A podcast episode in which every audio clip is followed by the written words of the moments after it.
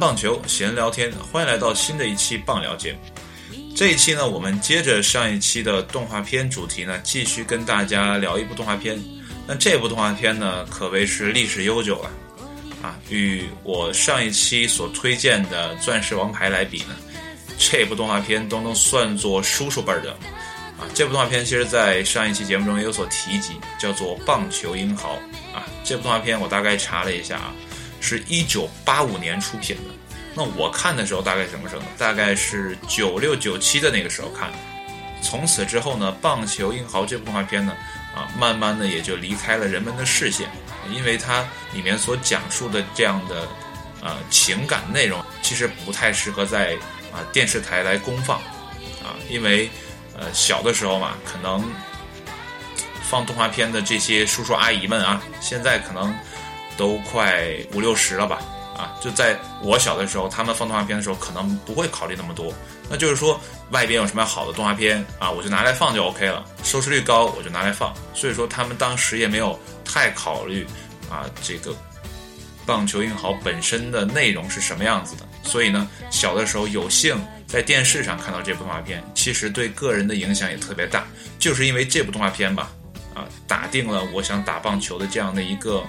梦想，因为在呃自己所住的这个地方呢，没有棒球氛围，不像在北上这样的地方，呃多多少少还会有一些呃留学生啊或者什么样的啊这样的机缘呢，能打上棒球，或者说本身呢有一些历史遗留的这样的情况有棒球场，但是在我们这边呢啊是没有的，所以小的时候看到这部动画片的时候，不会像看。啊，足球小将或者灌篮高手那样，你随便找个场地就能搞得定，对吧？你只要买一颗球就好了。那个时候你想买球都买不到，买棒球都买不到，棒球球棒更别提了。然后呢，球场那简直就是遥不可及的梦。到现在为止，这边也没有一个棒球场。所以说，这部动画片给我的感觉，它不单单是一部动画片而已啊，更多的它是一份情感啊，一份。啊，为之而努力的这样的一个动力源泉，啊，如果说当年不看这部动画片，可能现在我所做的工作呢，就跟棒球八竿子打不到了，可能我也不会了解棒球运动到底是一个什么样的运动，啊，所以说这部动画片有点启蒙的意味。其实呢，呃，在录节目之前呢，我也找了一下啊别人对这部片子的评价，啊。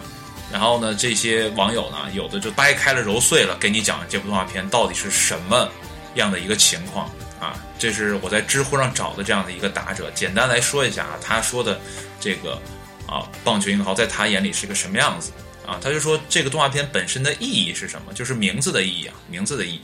就是他说这个日本翻译过来，他那个最贴切的应该是翻译成英文叫做 touch。所以你在啊搜。棒球英豪的这样的图片的时候，你可能会搜到 touch，或者说你搜到别的名字啊。然后他还讲了一下，就是为什么会叫做 touch。然后这个发音呢，其实跟剧中的打野的名字其实是非常像的啊，就是音比较像啊，touch 打野。然后这个网友呢，其实也在说说这部动画片其实应该叫做《打野传》。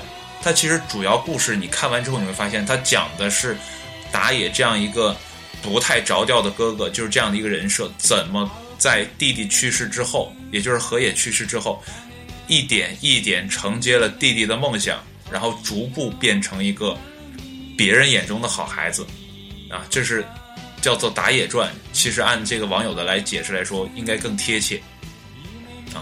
然后这个动画片的创作背景呢，也是一个。啊，大时代吧，就是那个时候画棒球动画片的或者棒球漫画题材的这样的作者是非常多的。但是为什么像《棒球英豪》这部动画片能够脱颖而出呢？啊，这个网友也说到啊，是因为这个故事很抓人心，然后包括在河野出车祸死的那个之后，好多观众也来信说，你们凭什么让河野就这样死掉？啊，可见这部动画片是。有多么的这样的影响，那个时候的人啊，就是他深深的抓住了你的这样的一种感受，然后去给你讲这样的故事，所以说你能更深切的体会故事的内容。这也是为什么现在回想起来，那个时候为什么愿意看这样动画片，就是它不单单让你了解棒球运动，更了解的是作为哥俩这样的一个角色如何怎么讲，就是嗯完成彼此的这样的一个梦想。你刚开始的时候，和也是一个非常。啊，正面的、积极的这样的一个好孩子，而哥哥呢，跟他就是完全的反差。但实则上，哥哥是在照顾弟弟的前提下而变得自甘堕落。当然，这个自甘堕落加个引号。其实打野是一个非常好的人啊，因为他疼爱自己的弟弟，他希望自己的弟弟完成自己的梦想。其实他也是在为弟弟这样的梦想做出牺牺牲。然后后期呢，这个网友也在这个评价啊，就是为什么。安达充作者安达充会画出这样的一部啊漫画或者说动画片啊，这跟他自己本身的成长是特别有关系的。因为安达充有一个哥哥叫做安达勉啊，这个安达勉其实就跟啊动画片中的上山打野就比较像啊，也是一个呃怎么讲？按这个网友的评论就是说，也是一个啊不太着调的这样的一个。哥哥啊，这个哥哥经常挂在嘴边上的话就是，呃，安达充是个天才。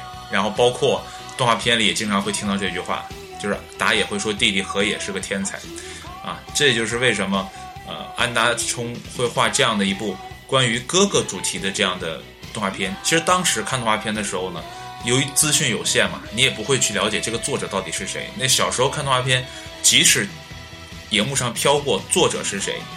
你也不会去关注，因为你的重点都是在片头曲结束之后的故事，那才是最主要的。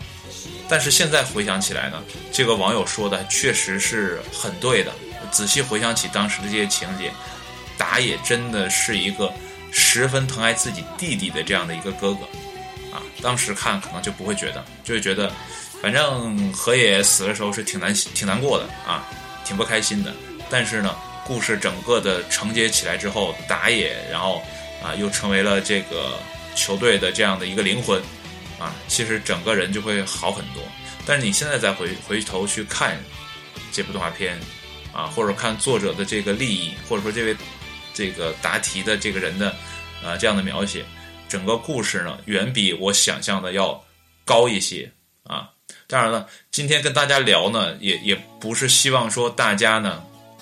可以回去去看，因为这部动画片呢确实是很老的，包括你现在在网上找，其实是可以找到的，啊，你也都可以拿来看。但是整个的画风来讲，嗯，已经，哎呀，有点泛黄的那种感觉啊。如果他要不重置的话，我可能，呃，不会从头看到尾，可能会兴崩找几集过来看啊。但如果说大家听完之后觉得，哎，这部动画片还挺有意思的，不妨也找来的看一下。当然了，呃，我说这个呢。主要是跟大家聊一聊，呃，我小的时候看的这个动画片，啊，那具体呢，你到底要不要看啊？你可以自行决定一下，因为这部动画片确实像我刚才说的，比例这样的失调呢，呃，如果不是故事在撑哈，其实当年也很难看下去。嗯，那好了，今天的节目呢就跟大家聊这么多啊，也希望大家呢，呃，可以通过这些影视作品也好啊，动漫作品也好。